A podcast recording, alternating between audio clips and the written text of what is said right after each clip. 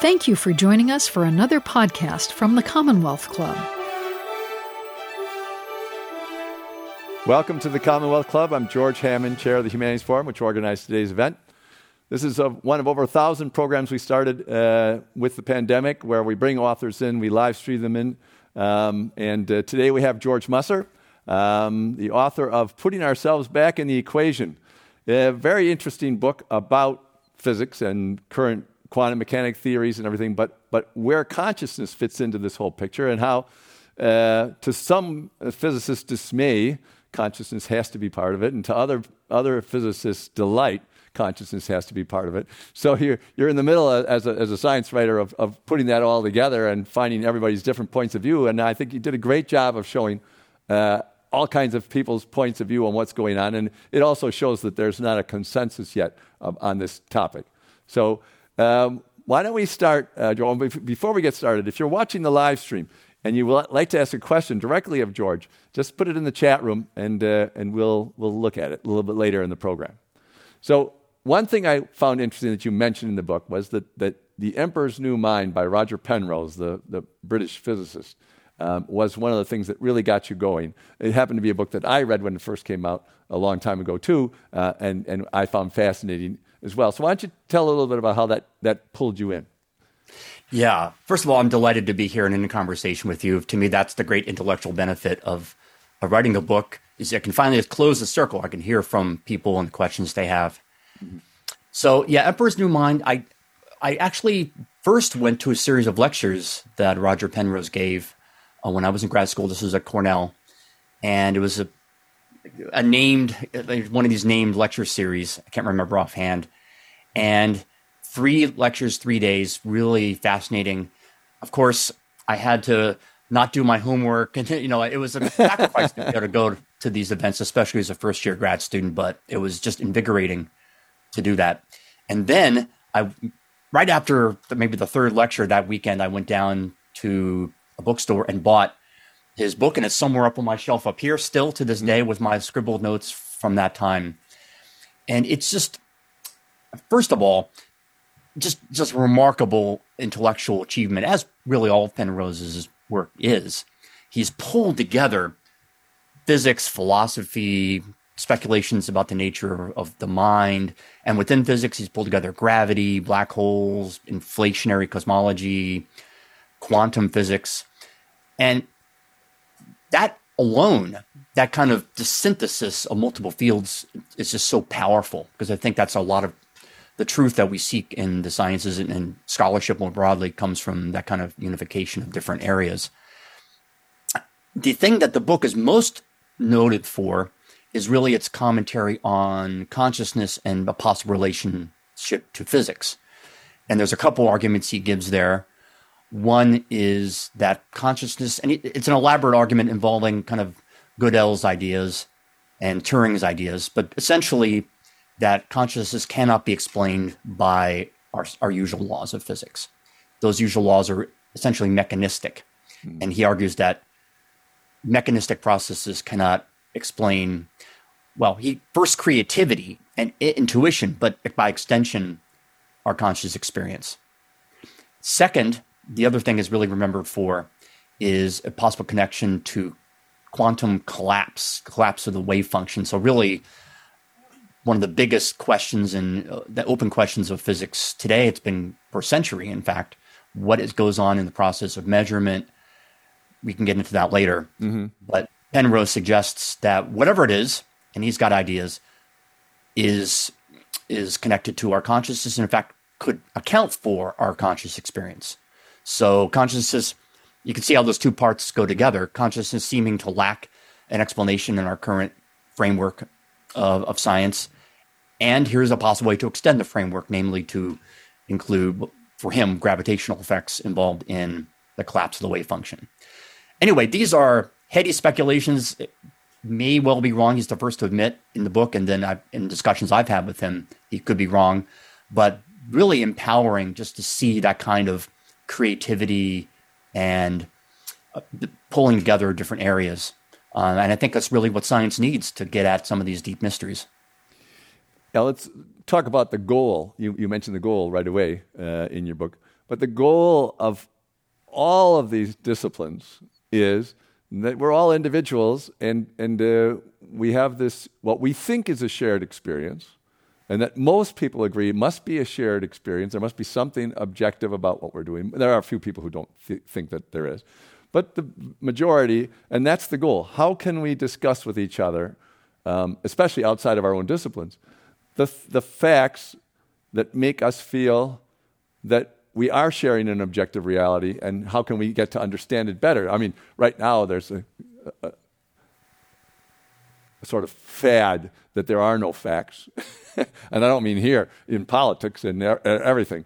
Um, but, but we're going to pretend that that doesn't exist and that we really are uh, in this scientific endeavor trying to get to this shared reality. And people come at it from all different disciplines. Um, and they should all line up if we're, if we're close, mm-hmm. right? They should line up. And we know that, that relativity theory and quantum mechanics don't quite line up, but they're, they're close, you know, that kind of thing. So, with that goal in mind, um, the idea of consciousness is a little bit, but. Yeah. So you've touched on a lot of, in that one question, you've got so much packed in. it wasn't a short uh, one. so there's an alignment uh, or consilience among different disciplines of science and uh, intellectual life, or rational thought, broadly conceived. Mm-hmm. And then there's the harmony we expect among our individual experiences due to they're all being rooted in an objective reality. So I think the assumption that I came into the book with, you know, really coming from the a, a physical science background, although I'm of course not only that, I have multiple interests, but mostly coming from the idea of, of physical science, and that probably most scientists would come to it is that we have laws of of nature, provisional laws, and they're always being developed, and those laws can be applied to the brain in some way and yield an understanding of our experience. So that would be kind of a scientific project of understanding the mind mm-hmm. from a, a, the, the, kind of the default way of, of doing that. So that takes the objective as kind of starts from the objective and attempts to recover the subjective. Mm-hmm. Now, the I'm, I'm on board, broadly on board with that program, by the way, but let me just point out a, an obvious issue with it, which is that epistemically, we start with the subjective and recover the objective. So mm-hmm. we're all trapped in our own heads. We're all coming, and not in a pejorative way, but we're all coming and looking at the world from inside our own experience and attempting to reconstruct what could be accounting for that experience. And then we infer that there's an objective world out there. And you can go through arguments, as has been done really since Descartes onwards, mm-hmm. that that should be possible. And then you and I can go through this kind of process and we can talk to one another, or any two people, any two intelligent agents can talk to each other and say, Well, I see something. Hey, I see something too. And then there's a intersubjective agreement of that, and we try to build all of science on those kinds of, of agreements. And I think that's the process that is being interrogated now. Mm-hmm. And it seems like that should be the way to go. That we can eventually recover an objective reality from this, and those two sides of the the world, the objective and the subjective, really should be equated in a sense. They shouldn't be sides of the world; they should be different ways of looking at the same world.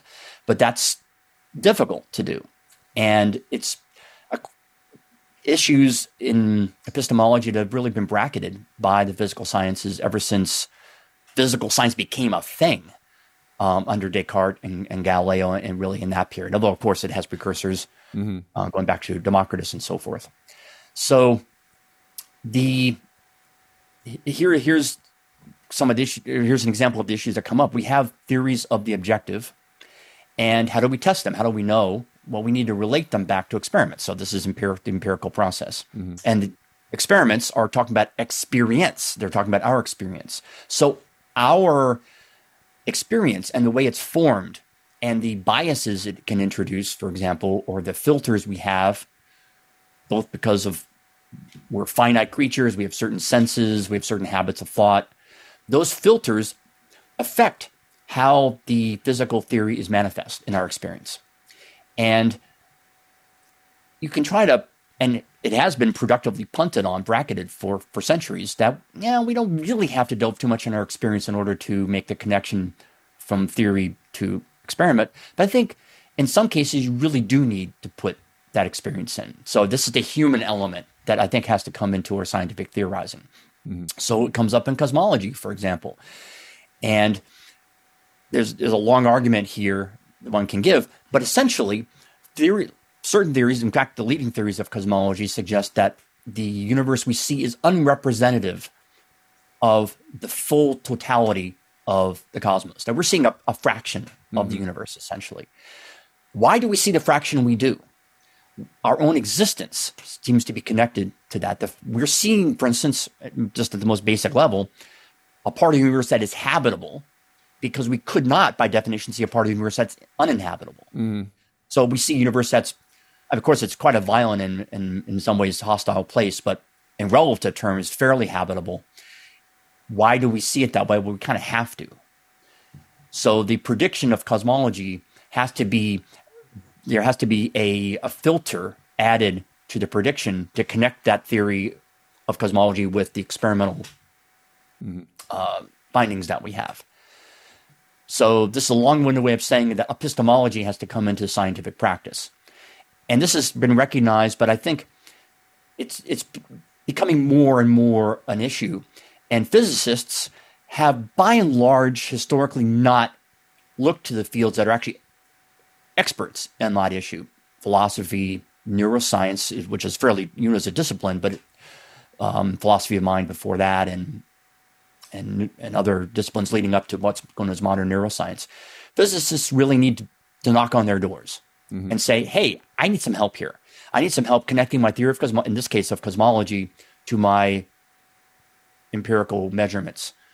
And I need your help in plugging in the human in, or other agent conducting the experiments.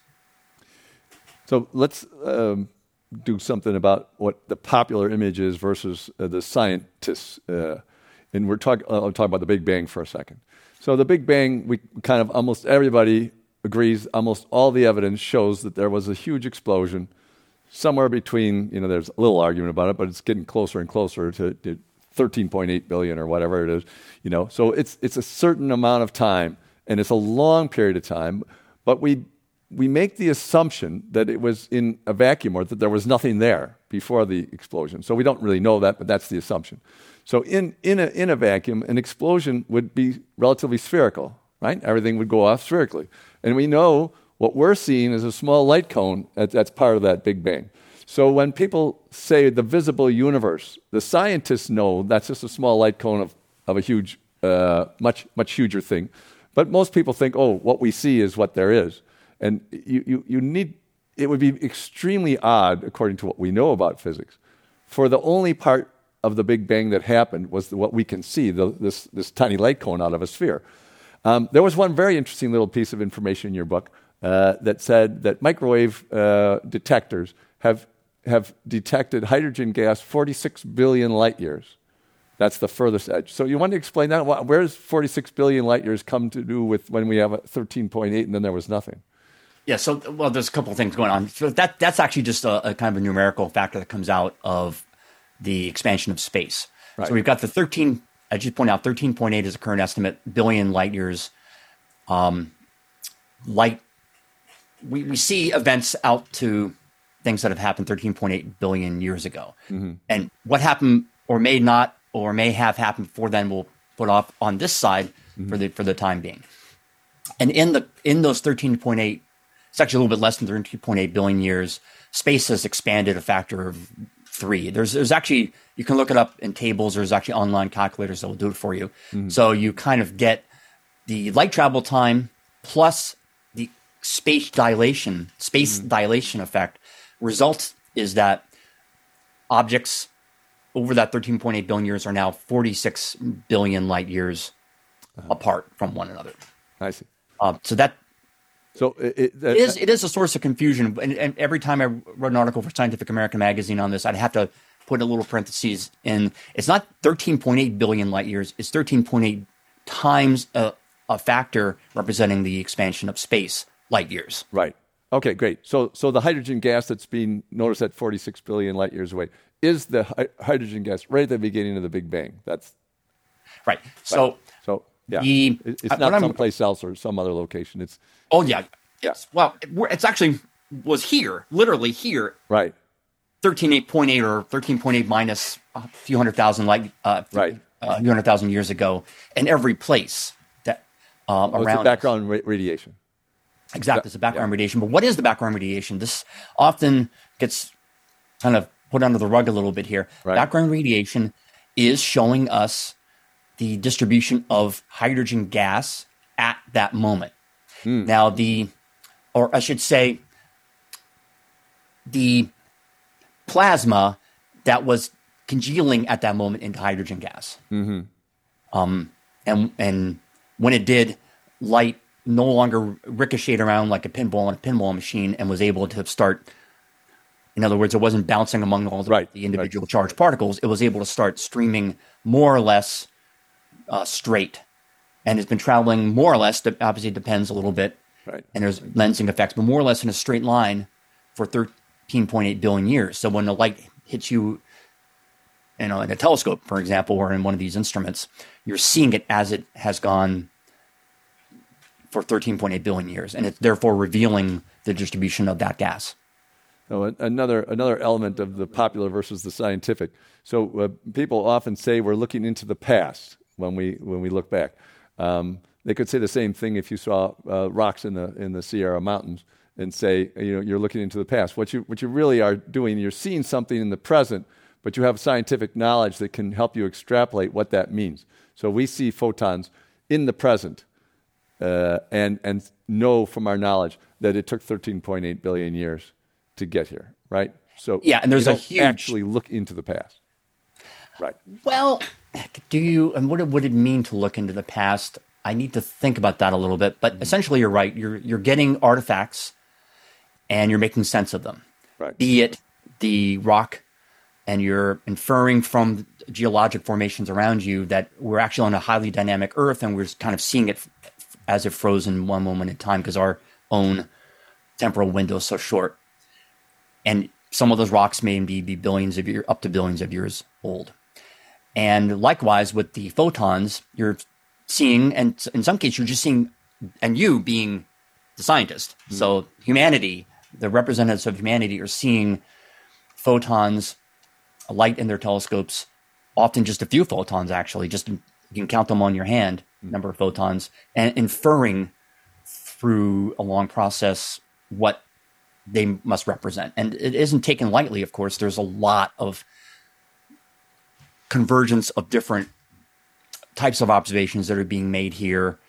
Um, but it is pretty remarkable that you can look out, people can look out and, and make these inferences about long ago events of things that no longer exist.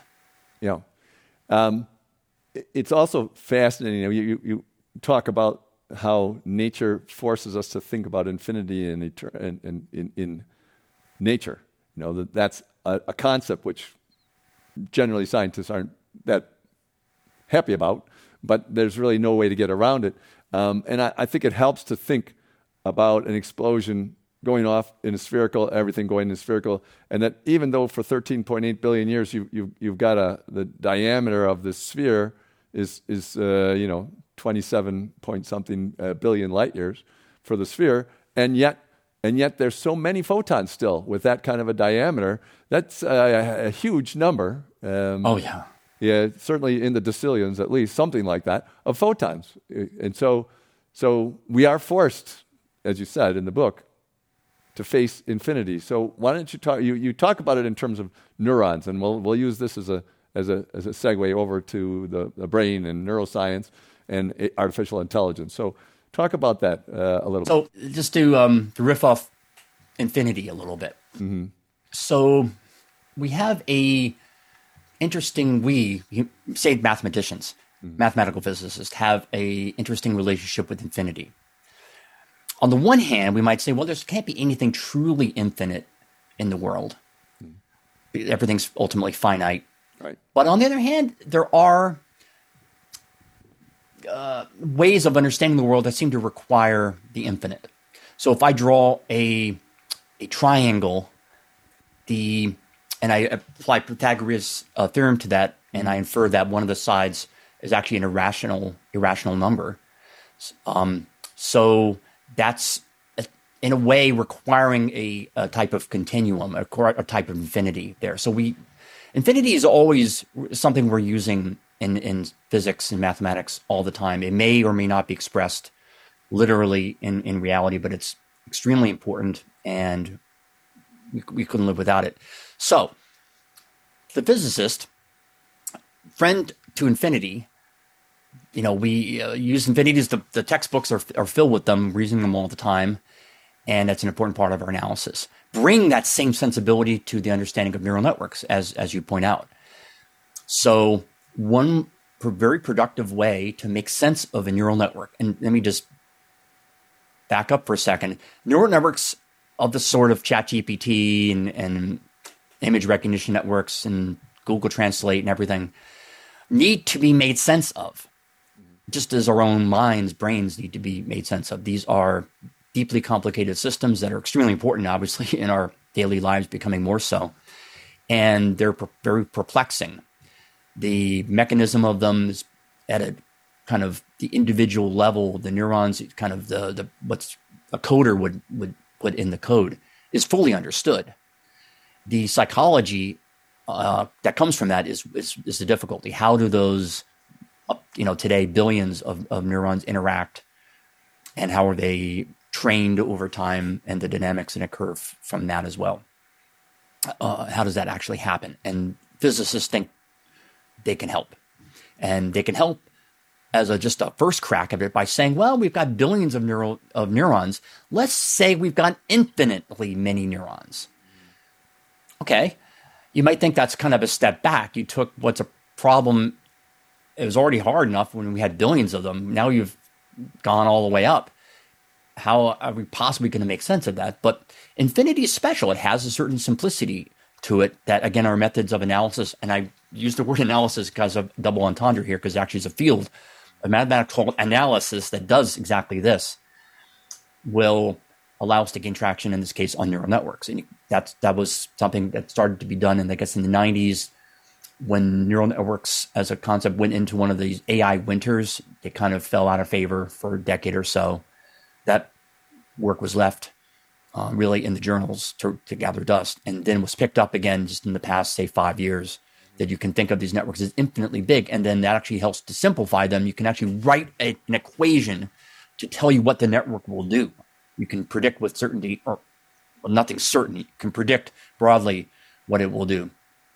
And then you have to ask, well, they're in, not really infinitely big, so can we sort of back off from that assumption a little bit and say, well, they're very, very, very big, and you can actually do that. You can. The, this is a stage in the in the thinking. You start with the infinite network, and then you kind of ease off a little bit and have an extremely very large network. And there's ways to define that precisely mathematically, and then you can correct the initial infinite network solution for the fact it's actually not quite infinite, it's finite, and again produce a, a um, an elaboration. And this is the kind of process that's now going on. It's fascinating work that's helping to make sense of these neural networks. Because if we can't make sense of them, we can't know what effect they're going to have in our society. Yeah, it's interesting. I'd like to kind of throw in an idea here because um, using math and infinity, and, and as you said, it simplifies uh, the way to deal with a problem. And it reminds me of maps. You know, that you, you, you want to map something because if you just have a copy of the Sierra Mountains, that doesn't give you as much information for dealing with the Sierra Mountains as a map does. Now, obviously, the map in this case has even less information in it, um, obviously, than reality. But when we're trying to describe this shared reality, we do this all the time. We, we're making approximations and everything. And I think it's important, I think, for people who look at this from just a popular point of view and aren't scientists to understand the process that it is mapping, it is le- leaving out information in order to try to get some kind of principles that we can then work with and then reapply and, and, and get closer. But, but the, because I think quantum mechanics is a little bit like that, and a few other things are a little bit like that, instead of being a description of the exact reality, like the Sierra Mountains. It's a map of it, and that's why we can't quite. That, that may be maybe not why, but it may be why we can't quite fit it with other things that we're mapping in a slightly different way, like with relativity theory. But but anyway, that that's uh, just an analogy that I thought throw in there because uh, you use infinity, but we know there's not an infinite number of neurons. There's no no such thing as an infinite number, period, because the numbers are always specific. So there's infinite series, but there's not a number is you know a certain number of neurons. Otherwise, they would be coming and going or or growing. You know, I mean, the number would have to keep increasing if it's infinite, um, because you could always add one, whatever. You know, whereas you, you Yeah, think yeah. reality is a specific amount. So in any case, um, you you you had some. Uh, some graphs uh, that you that you uh, prepared to help understand these neural networks, and I think it's a fascinating way to go into the AI portion of what you're talking about because obviously people are very interested in where that's gone in the last couple of years. Because Well, let me said, riff off- winter, and all of a sudden it's it's it's really big again. Right. Yeah, exactly. We're back in the heat of summer. But let me riff off what you said about mapping because I think those are really interesting insights. So, and this is relevant to neural networks and to science more broadly. So, the map, we make essentially maps, simplified models or representations of the world all the time. This is what intelligence is. This is what it means to understand something. This is essential. This dimensional reduction, this kind of simplification of a very complex reality, is the nature of understanding. If we didn't simplify, we just took a one for one representation of what the world was, we wouldn't have understood anything. We wouldn't have extracted any meaning from it. So the process, and, and this, this comes up in designing neural networks, for example, that you want them, the neural networks, to extract the essence of of reality. You want them to to get at it, right, rather than represent it in its entirety. And this is a huge problem with neural networks because they, if not, I mean, there's a whole black art almost in in the design of these and training of these systems, but often they are too literal. They'll take it in and they'll spit it right back out. Mm. And you don't want that. You want them to be able to generalize. And this is question of how they generalize is really the the place that physics has been helping the understanding of these neural networks. And before I'm going to show you something about that in a second, but I wanted to touch on one other thing, and that is I don't think quantum mechanics on relativity should be thought of as maps. I think that's a slightly different issue. Okay. They're um, thought can be thought of really what is going on. Of course, there are equations, and equations aren't really what's going on. They're representing something out there, but the something out there that's happening is actually going on. It's not a map; it's a literal truth according to the, the scientific process. And what to create the complexity of the mountains or the seas or our own bodies, it's the repeated application of those laws mm-hmm. over and over and over and over again in space and in time. And that's that physicist mindset is that huge complexity of the world out there. We can get at it from simple rules. Yeah, I, like uh, Einstein's equation E equals mc squared is not a map. It's it's it's a fundamental principle of how things operate. Exactly. There's a difference. Yes, I agree. Right. So we, and, and actually, it usually isn't articulated this way in terms of maps and so forth, but we do talk in science, especially physics, a lot about a theory and a model. So you've got quantum field theory, for example, and the standard model of particle physics. The standard model of particle physics loosely can be thought of as the map of particles. You've got electrons, pro, uh, actually not protons, quarks, and, and the other particles. And they that is the attempt to mirror what's happening in the world. That's sort of the map, you could say, an analogy to the map. And the theory, the literal workings of the system, or that's representing the literal workings of the system, is the quantum field theory. So yeah, we, we kind of do try to tease apart in our scientific discourse the map from the theory and understand the mechanisms that are being created. But to, to pick up this issue of mapping, you wanted to, me to show a slide, so a slide I will show. Let me go to a slide that I think will help, and that's this slide. And this is discussed a lot with concept uh, in- apropos of neural networks, but let me let me walk you through it. I don't. Can you see my pointer on the screen? Yes, yes, it shows. Great. So this is what is presented. So the three boxes here representing, and as I discussed in the text, a temperature trend. Mm-hmm. So imagine you just look at the, the thermometer and at every time, um, you know, randomly through the day, you plot the temperature and you imagine it's at midnight or maybe two in the morning, it's the coldest. And then it, uh, or actually just before sun sunrise would be coldest, right? So mm-hmm. the temperature goes down at night roughly and then rises maybe two o'clock in the afternoon, it reaches its peak. And then it cycles through the next day. So this is like a diurnal temperature chart. This is what the data are. Now, what does the network, indeed, what does our own brain do? So our brain is a neural network.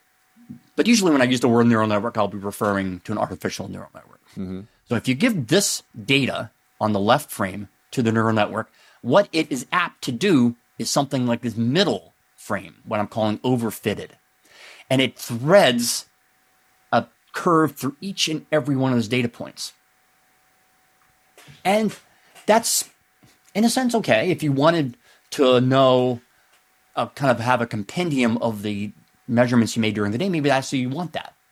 But if you want to know what's actually going on, namely that the sun is heating the ground or, or heating the earth, and you kind of create this roughly sinusoidal temperature variation over the day, something like you see on the right frame, that's kind of what our eye sees from the far left frame, you see something from the right frame. So you want the artificial neural network to do something like our brain does pull out a simple pattern hmm. from complex data. And that's tricky. Neural networks, by and large, actually do better than they should. Mm-hmm. They sometimes do get too literal. And there's a problem, by the way, with being too literal that if you go to here, for example, notice that the line goes through these points here, but in between them, it shoots down. That's basically it's making an erroneous prediction for that time, and that's coming from this over fastidious attempt to fit the data. Mm-hmm. You want it to do something like this far right curve, and you're going to get some error, but you've understood what's happening.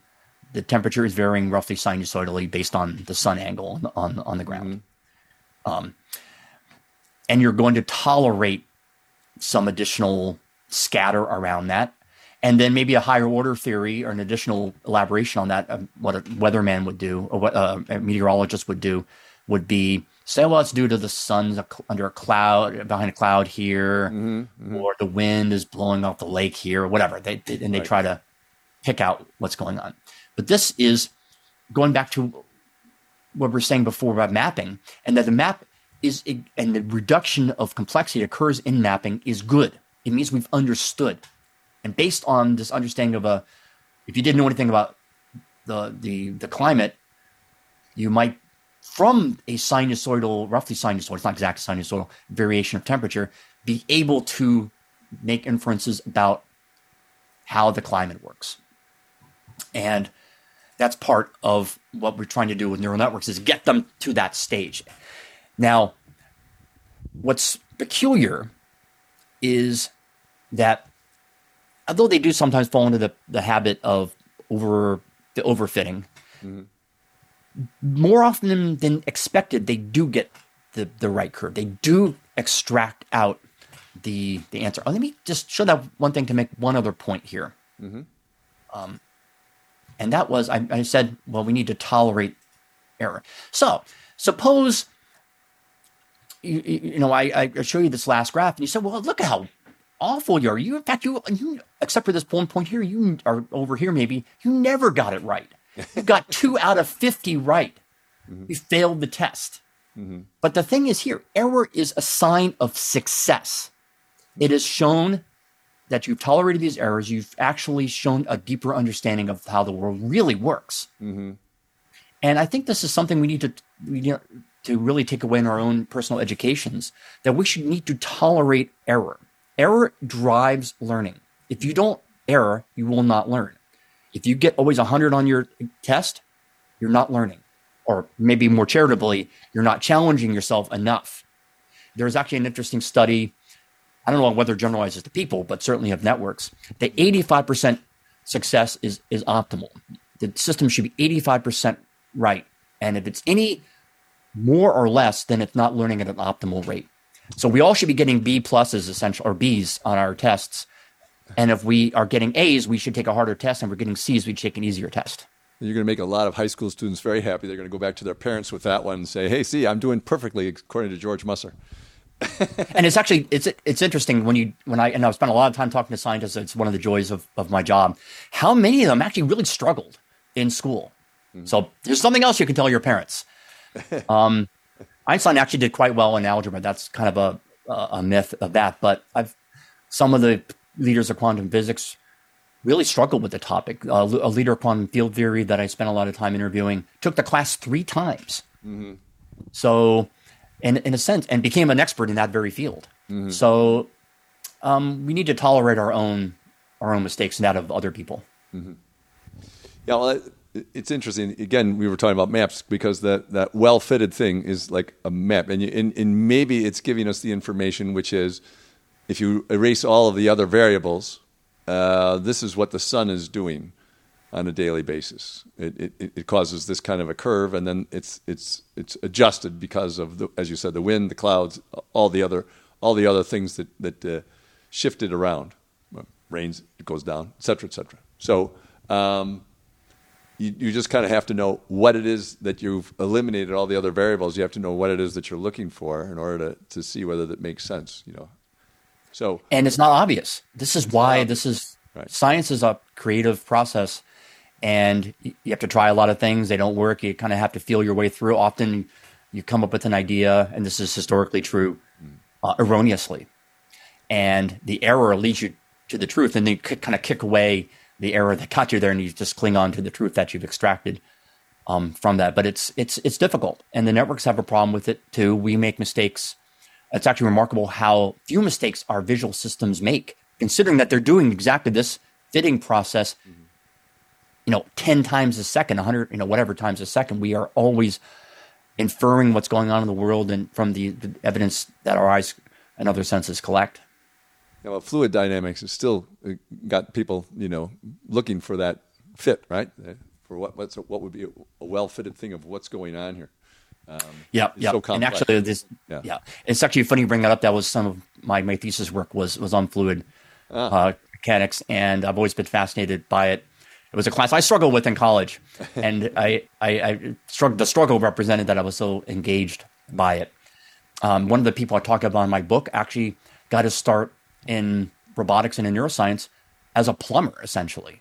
Mm-hmm. He just he was fascinated. He struggled in school, mm-hmm. ended up as a piping engineer, essentially a plumber. This was in Japan, and just wanted to understand fluid flow, mm-hmm. Specifically banging pipes like you get in your radiators um, when they when they come up, mm-hmm. and it led him to really become a leader in thinking about um, robotic versions of our brains. All right, so now all this uh, neural networks are being used uh, in order to try to accomplish artificial intelligence.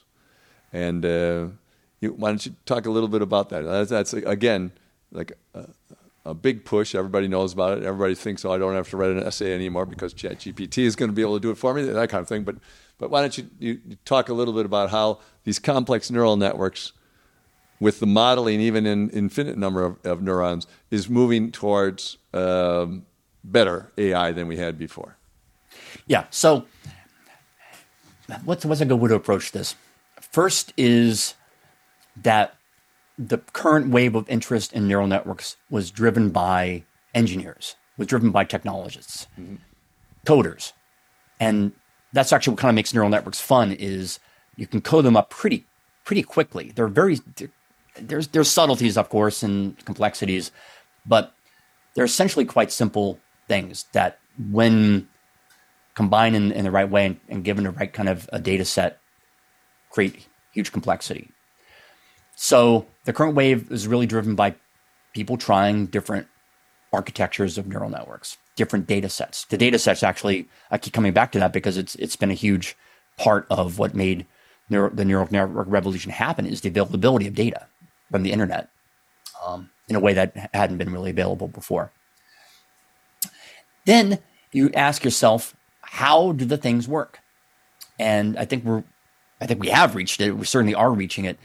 The the difficulties that engineers have in designing better networks, fixing the flaws or plugging the gaps in their current networks, uh, that society has in deciding the you know the impacts of these networks come from just uh, the, the puzzle of how they work, how they create something that seems so human-like, how they're intelligent, to the extent to, to which they are human-like. I mean, not very in some ways, quite human in other ways, and people debate that.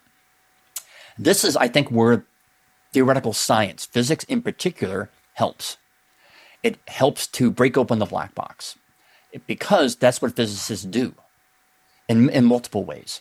I mentioned the infinity, the infinite uh, assumptions that we make. That is an infinite number of, of degrees of freedom in a system, and that helps us to simplify it. But just imagine all the other successes physics has had. How does it describe the air in the room? Mm-hmm. Which is an incredibly, ridiculously complicated system of just 10 to the 20, I don't know, this room, 10 to the 24, 25 molecules, for example. Mm-hmm. Um, it does, it has a series of methods and approximations that allow it to do that, even though the individual molecules behave fairly simply, at least in the assumptions that are made here. You can eh, work up to why pressure varies the way it does, volume, and, and, and the other so called thermodynamic variables, the kind of high level variables. So, the other, another, this is all related, but another thing that physics does is navigate scale. This is something that comes up all the time in understanding particles because particles agglomerate to form composite particles, which agglomerate to form composite composite particles. So protons are made of quarks and gluons. Protons, in, in turn, form nuclei, atoms, molecules, and, and, so forth. And we have a method called renormalization. There's a reason it's called that is not important here. um, that is a way to it's, it's like having a zoom die. You can kind of turn the die and zoom in and out on your system to look at, okay, we'll look at the particles. Now we'll look at the composite particles. Oops, we'll go deeper. We'll look at the fields and we can go in and out. And there's a principled way to, to do that. Mm-hmm. And those methods and others can also be applied to neural networks. They can be applied to actually a lot of, of, of things. And I discuss some other applications in, in the book, just understanding the concepts of causation, for example, one can apply these um, these methods. All right. So um, we actually have a question about AI that came in from the audience. Uh, what concerns you about AI? Do you agree with some advocates who want a regulatory body or organization to oversee AI technology? Yeah, so I, will put two hats on for this. One is that in the book, I don't really get into this that much. I've yeah. been to conferences and these discussions about AI bias, safety, risk come up, you know, with great regularity. And I don't have a professional opinion on it, but I will say that. So I'll, I'll speak more as a uh, member of the public on this particular topic, and I would say I'm most concerned by misuse of of the systems. I'm not. I'm less worried, at least in the near term, about wiping out humanity, kind of those kinds of existential risks. Mm-hmm. Uh, maybe they're an issue, but they're certainly not an issue at the moment. Mm-hmm. We have other ways to to wipe ourselves out. Yeah, yeah. So we, we're good at that anyway. yeah, so and and dumb machines, you know, non-AI machines are unfortunately quite capable of that. But okay, an issue that should be dealt with. But the immediate concern is really things like misinformation.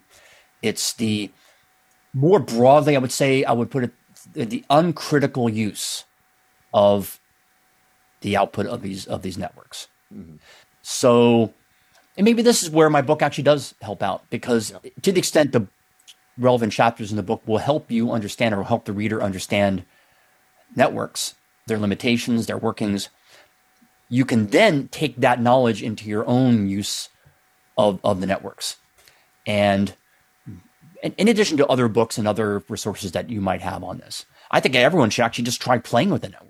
Mm. Um, there are tools online that you can do that you can kind of like little applets you can use to see how networks work. You can actually just use ChatGPT and and see the kinds of foibles it has, and draw your own conclusions about how reliable that is. But my own sense is that it's the uncritical use, especially in mission critical situations. Mm-hmm. So taking the, I mean, there's that famous case of the lawyer writing a brief. Right. ChatGPT. I don't know how common that really is. I think most lawyers are much more sensible. That plus they want the billable hours. Yeah, I was going to say that didn't seem to match uh, my reality uh, as a lawyer at all. yeah, but my mom's my mom's a lawyer, so I can't be too cynical about lawyers. So the, um, but one should never do that. I mean, yeah. the ChatGPT is incredibly powerful, but it's only a tool and you just have to you have to learn through experience how best to use that tool. Yeah. So your your basic approach is like most scientific advances, it can be abused, be, uh, misused, or it can be used well. Depends on the people and what they do with it, more than the the technique itself. Yeah, that would be the way. But I think maybe just to drill a little bit down, my my plea to people is just try using the systems mm-hmm. and learn from them. I mean, I've talked to a lot of these scientists, as I said, in the various places, and just through brute force experience, they've kind of uh, reached their own conclusions about the the systems, and that's, I mean, they they have the systems have a psychology to them. They they not human psychology, but it's related because it, they're trained on human data and they're modeled roughly on, on, on us but they're not. You know, there's so this it's it, it's more subtle. It's it's not something that can be easily summarized, but one has to just try doing it.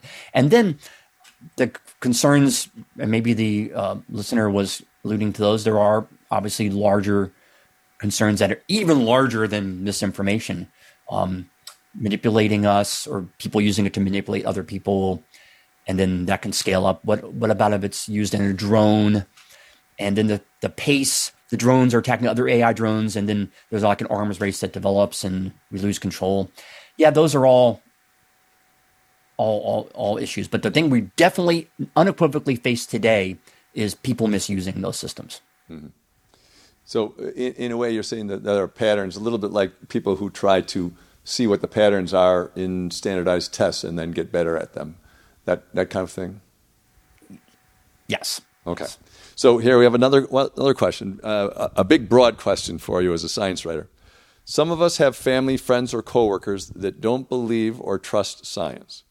As someone who writes for scientific publications, how do you suggest we have civil conversations about science and their, you know, its its role in human society, that that kind of thing? I Any just finished reading a book on this very question. Yeah. Oh, good. E. McIntyre. I literally finished it last night. So I recommend book, How to Talk to a Science Denier. Mm-hmm. And I'm not getting paid by him for that plug, by the way. Um, it's it's each of us has to kind of thread that needle for ourselves. The, the the kind of bottom line of this book is a respectful conversation, the the not condemning someone, trying to really have a genuine dialogue. Often the dialogue will proceed not on the case at hand, not on the actual facts about climate or whatever, but on shared values, on try to find some commonality with people. It's a lot of work, by the way, and it may not succeed. You may not, for all your effort to find common ground and all the beers and coffees you share with that person and the Thanksgiving dinners, um, may not bring them around. But it's probably going to work better than you idiot, kind of those kinds of, of insults. Um, there has to be, you know, a, a, sense of wanting to to get at what's going on. I think cynical as I sometimes can be about humans, I think most people, 99 whatever percent of people, those who certainly don't have vested interests in certain outcomes, want to get it right.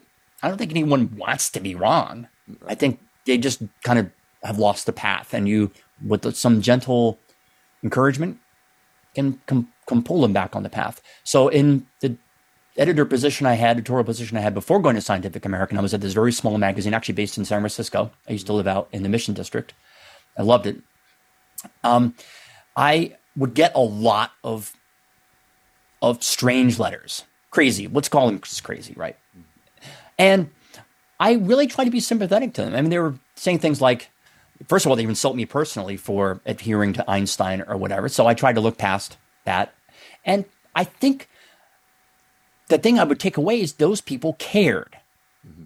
they cared about the world and the way the world works. They may not have been right according to the scientific uh, viewpoint or just a rational way of thinking, but they had the essence there. They cared. And I tried to the extent I could to work with them. And also, here's what one thing, positive thing that did happen with that. Maybe your the listener could take this away. When I responded, they were like, "Oh wait, you listened to me." That's literally I would get that over and over. You responded to me, and I'm sorry I came across in an insulting way in my original communication to you. So often it would develop once you made that initial swallowing of your pride and just try to engage with them respectfully. Often there would be reciprocation. So I, I, think one thing which you kind of touched on there with their caring is it's useful to remember that they're probably just as frustrated that you're not adjusting to their thinking as, as you are to, to theirs. And so, I mean, it's, it's not necessary for everybody to agree um, at all. And what makes good science is for people to be arguing about things, but but doing it rationally so that people can listen. You know. Uh, but, yeah, but, but not so. everybody's trained to listen to rational argumentation, you know, and, and, and, and get it because they, they, that's not their background. There's a lot of professions that that's required, but there's a lot of yeah. professions it's not. So great, great, and you have to make your own assessment as to what this is worth to you. I mean, is that an important friend? Is that an important partner in your life, uh, or is it just you know you, there's really no point in trying to convince them? So maybe just just drop it. Um, I will say that the times I've really worked to try to understand and convince people, I have learned. I've really learned. Mm. So I did a big project at Scientific American. This would have been the early 2000s on climate. And I did a whole series of blog posts. This is actually around the time we started our blog. And I, I had invited people to write in, and I tried to listen to them why they didn't accept or why they didn't agree that um, uh, the average temperature of the Earth is rising due to human activity, anthropogenic climate change. Why did didn't accept that? And in the process of working through their critiques, I don't know how many of them I convinced, by the way, but it certainly helped me because in the process of working through what they said, I learned a lot. I did a lot of reading on what known as fingerprints, climate fingerprints, which is kind of the more granular use of climate data to individuate the different possible causes of, of climate change.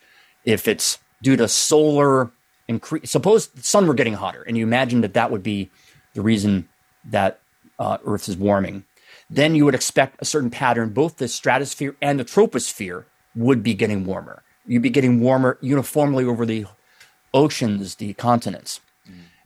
And it turns out that you don't see that kind of uniform heating of, of the surface. You you see differences among these different uh, areas, both in altitude and uh, laterally across the surface. Hmm. So you can go through that kind of yeah. of of fingerprinting process. It was big in the early IPCC reports, and I learned a lot from that engagement that I had. So that's a reason to engage people, I think. Yeah, I mean the the, the old scientific end. Um, you know, if you go back to ancient Greece, the whole point was to ask a whole bunch of questions and and and to get all involved in in trying to answer them. And usually, if the questions are, as you say, caring, sincere, and somewhat informed, they often give you at least another angle for yourself on getting a better idea to, to go forward and, and get an even better idea what our shared histories or what our shared space is really like because those people are also experiencing it. They just experience it quite differently. You know, or there was another study that was regarding um, healthcare. This would have been made around the time of Obamacare. Mm-hmm. People obviously, and to this day, have huge disagreements on this. But here's, I think the author of the study said, try this. You're having this discussion at Thanksgiving or, you know, maybe your next holiday event, and you get in a big healthcare comes up or some argument comes up. Just take a step back and, and ask a more kind of procedural question. How does health insurance work? Mm-hmm. Forget whether it should be national insurance or private insurance or whatever. How does it work? Hmm. And I guarantee you, almost nobody knows. so you will learn something from that, mm-hmm. and you'll probably they'll probably say, uh, "Well, I don't have any idea how it works. I send my bill in, and it, it comes, you know, whatever." Yeah. So uh, you can kind of pull back sometimes and try to engage on what are really the non-controversial aspects of a problem, and which are often extremely difficult parts of, of the problem. How does the climate system work? I mean, uh, that's a big question. You'd have to make break it down, but you can sort of get at climate. That'd be another avenue with the climate denier is saying, "Well, tell me a bit about general circulation models." I mean, whatever. yeah. Well, it's interesting too. Uh, when you go back to the medical insurance for just a second, um, the, the history. Why did it get started? Well, there were there were wage controls during World War II, and so so companies wanted to offer something that wasn't part of their salary, but so that's where fringe benefits started from. And and the doctors liked it right away because it guaranteed that they were going to get paid because before half the people didn't pay their doctor bills. And you know, from there we we went in 75, 80 years to here. You know, it's yeah, and, and Germany had a very different trajectory coming out of, of German unification. Right. NHS in the UK, again, there's very partic- particulars for all these uh, systems. Yeah. So we have another one here, which is a big, big question uh, about about consciousness and neural networks. Will non-organic machines become capable of experiencing subjective conscious experience like pleasure, pain, love, longing, etc., or or or is it just an imitation of what we do? Yeah. So yeah, this is a big, big question. I've written uh, not just in this book, but in other pieces yeah. about this, and we'll and we'll continue to write. In fact, I'm working on an article for Scientific American on this issue. So, uh, I think let's take the word "will." Will they? Um, or maybe replace the word "can" for the time being. Let me maybe in other words dissect the question: yeah. Can neural networks, can AI more broadly become conscious? And I think the answer is yes. This they can. So then the question is what type of neural network or what type of AI system, construed more broadly, would be required to, to do that? So you can imagine a range of possibilities. If you did a kind of one for one duplicate of the our brain in what's known as a neuromorphic computer, so one that's not based on the same logic gates that um, a conventional computer would be based on, but has a, are is designed really to mimic the, the brain per se. And if you actually kind of built almost like a model or a identical model of the brain in that neuromorphic circuitry, would it be conscious? I think probably most people would say yes. Even people who deny machine consciousness in other realms would say if you really tried to duplicate the brain in a artificial system, yes, it would be conscious. But so then you can kind of move off again and ask whether our current hardware, our current neural networks, our GPT-4, maybe mm. GPT-5 or LaMDA or one of these other models can become conscious, and that's that's tricky. So that's where one that's one of the benefits I think of theorizing about consciousness. Benefit number one is it's so interesting, it's so puzzling. I want to know how my own brain works. But a, a practical side, if you can call it that, is you can then apply those theories of consciousness to actual systems in the world and say, is it conscious? Is it conscious? Is this third one conscious? Mm-hmm. So for GPT, I, I, think the analysis was done for, say, GPT 3.5 or maybe the general architecture of GPTs, these transformer networks, so called. David Chalmers went through this exercise just about a year ago now. I think it was maybe exactly a year ago today or a year ago yesterday, and went and applied various theories of consciousness to transformer systems and said probably not. They're probably not conscious. They lack the features that the various theories say are essential to consciousness. I mean, whatever theory, and you'll mm. disagree on what those theories are and what features they, but they seem to lack them all. Right. And it, David Chalmers is a very careful philosopher, and didn't he wasn't equivocally said he was he kind of said maybe there's a slight chance or there's a probability that they're conscious. He didn't want to rule it out altogether. Um, but he's he left open in that same paper, which he then delivered. I went to a conference that he went to in I guess February, and he kind of updated the paper for that, and he's probably updated it since then. Would would would ask what would have to be added to a GPT four, let's say, to make it maybe more probable that it's conscious. So there's things like um, some theories, and maybe I can show a slide in a second, but some theories ask that there be basically feedback loops. Mm-hmm. It's called recurrent processing in the systems. And what that does essentially is it gives the system a, an internal dynamic that if it were just going from input to output one way would lack. If it starts to loop around, it starts to develop its own internal dynamics that's kind of what we have in our, our own heads and might be qualified as being as being conscious. And the systems such as GPT don't have real recurrence. They have something close to it, and actually that's kind of why they've been able to scale up is they had just enough something like recurrence. Mm-hmm. But recurrent networks are more demanding to train, so they kind of backed off from that a little bit, and they made something that was tr- just a one-way system, not looping back, but was almost captured some of the qualities of recurrence, the kind of memory effect that a recurrence would have. So if you added true recurrence to the network, there would be, according to these that those theories, to be conscious systems, and you can do that exercise hmm. for the for the other systems. And what I'm looking at now uh, for this upcoming article is the global neuronal workspace of global workspace theory is another theory of consciousness. I'll actually get into it in the book. So it's been fun exploring this other new and very interesting and highly plausible theory that puts consciousness in the kind of interaction among the modules in a, in a, a network. So our own brain has multiple modules, like the motor system, the visual system, auditory, etc., memory, and all those modules have to interact. And the workspace, so called, is the place of that interaction, and it's it's limited by design. It's meant to be kind of a funnel through things that things have to go through, and that funnel concentrates our our thinking on, on a topic and helps us develop understanding.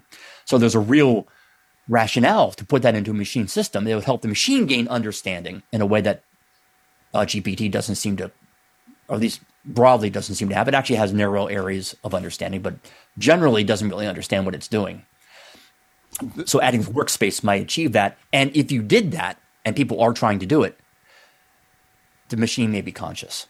So I think can we build conscious machines? Yes. Will we? Quite probably, because again, I think there's a, there's a reason. I think there's a reason we're conscious in evolutionary terms, and machines will have that same requirement. And what? And then you have to. Then there's obvious moral questions that come out of that. If you build a conscious machine, can it suffer? Yeah. Can it have pain? Its consciousness and its experience will, of course, be quite different from ours. Maybe the category pain won't apply to it. One hopes, by the way, that will be the case. We don't we shouldn't be building machines and then essentially torturing them. Mm-hmm. But definitely, if you go down this road, you better start asking that kind of question. Yeah, this uh, that detail uh, goes right into one of the big ideas that you mentioned that most physicists think that consciousness, or, or most scientists think that consciousness is an emergent property. That's a kind of uh, concept that's uh, maybe a couple decades old now, but is, is highly popular as a way of explaining where consciousness comes from. So, do you want to explain what an emergent property is a little bit to people? Because people, I think a lot of people have heard that that are interested in, in for example, your book, but the idea is a little bit vague. Yeah, well, and it, yep, it's definitely vague, and yeah. I have a whole chapter that tries to dissect emergence as a concept because it usually is using a hand wavy way. So you have property, let's take consciousness uh, of a brain, my brain, let's say, any brain, any human brain or mammal brain, and you know that the individual ingredients probably are not conscious. And that's an assumption, by the way, that we can revisit. And a lot of people, the panpsychists, for example, do. But let's assume for now that the atoms, maybe even the neurons or maybe clusters of neurons, they're not conscious, but the high level system is. Mm-hmm. So something happens and we call that something that's happening emergence. So some group dynamic is a way to think of emergence, some collective property of those inanimate or unconscious ingredients produces at the high level consciousness. Now, emergence, I never made this comparison before, so you're the first to hear it and the first to pop in my own way. Emergence is kind of like dark matter. Mm-hmm. It's one of these words science puts up and invents as a basically stand in for ignorance. So we don't know what's holding the galaxy together that and it should if our observations are right be flying apart. So we say, ah, there must be dark matter. Mm-hmm. We don't know how base level connects to high level emergence. Right. Now I'm being a little unfair.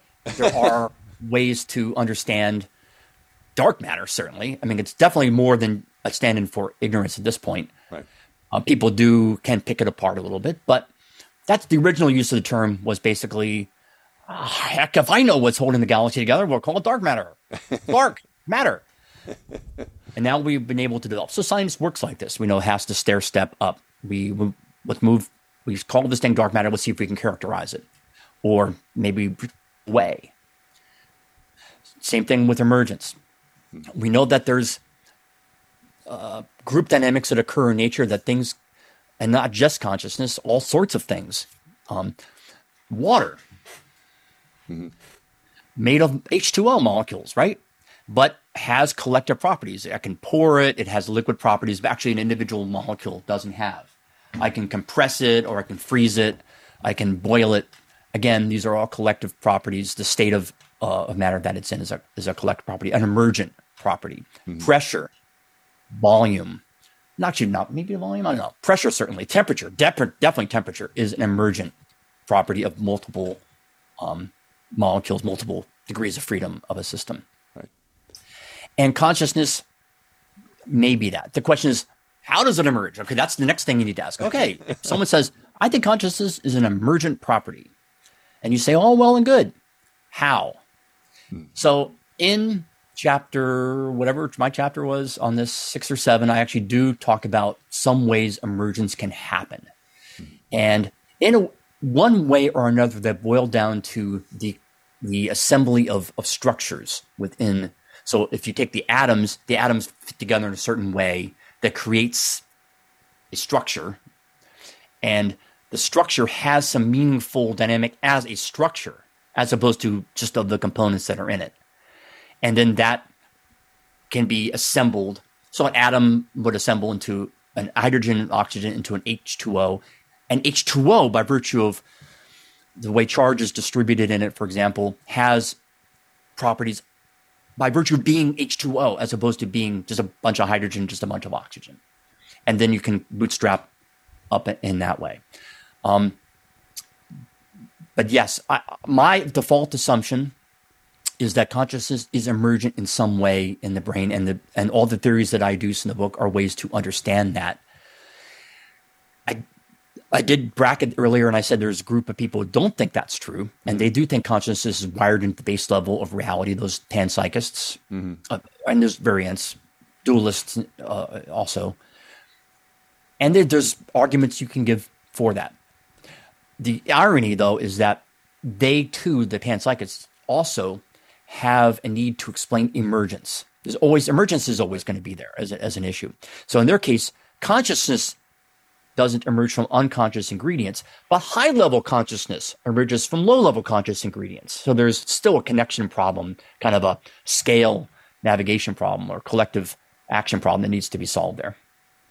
Well, we've run out of time, but George, is really a great discussion, and uh, we've just dipped into the book a little bit. Uh, there's lots and lots of ideas in it. I have this I have this fantasy that maybe 2,000, 10,000 years from now, there will be a shared reality that we can describe objectively, and people will say, how did this shared reality get described accurately? So, well, it emerged from all of those discussions. the yes, shared reality description is going to be an emergent property to, as well. So, so let's hope that this helps towards that. I hope so. Well, thank you very much uh, for joining us, and uh, good luck with the sale of the book. Uh, and uh, putting yourselves in the equation, taking consciousness, put it into the physics um, by a great science writer, George Musser. And uh, so ends another event at the Commonwealth Club in its 121st year of enlightened discussion. Thanks a lot for joining us, George. Thank you. It's been a pleasure. You've been listening to the Commonwealth Club of California. Hear thousands of our podcasts on Apple Podcasts, Google Play, and Stitcher. If you like what you've heard, please consider supporting our work and help us bring 500 programs a year to listeners like you. Go to commonwealthclub.org/donate. Think your way around the world with our travel programs to exciting domestic and international destinations. And when you're in the Bay Area, please join us live at our events.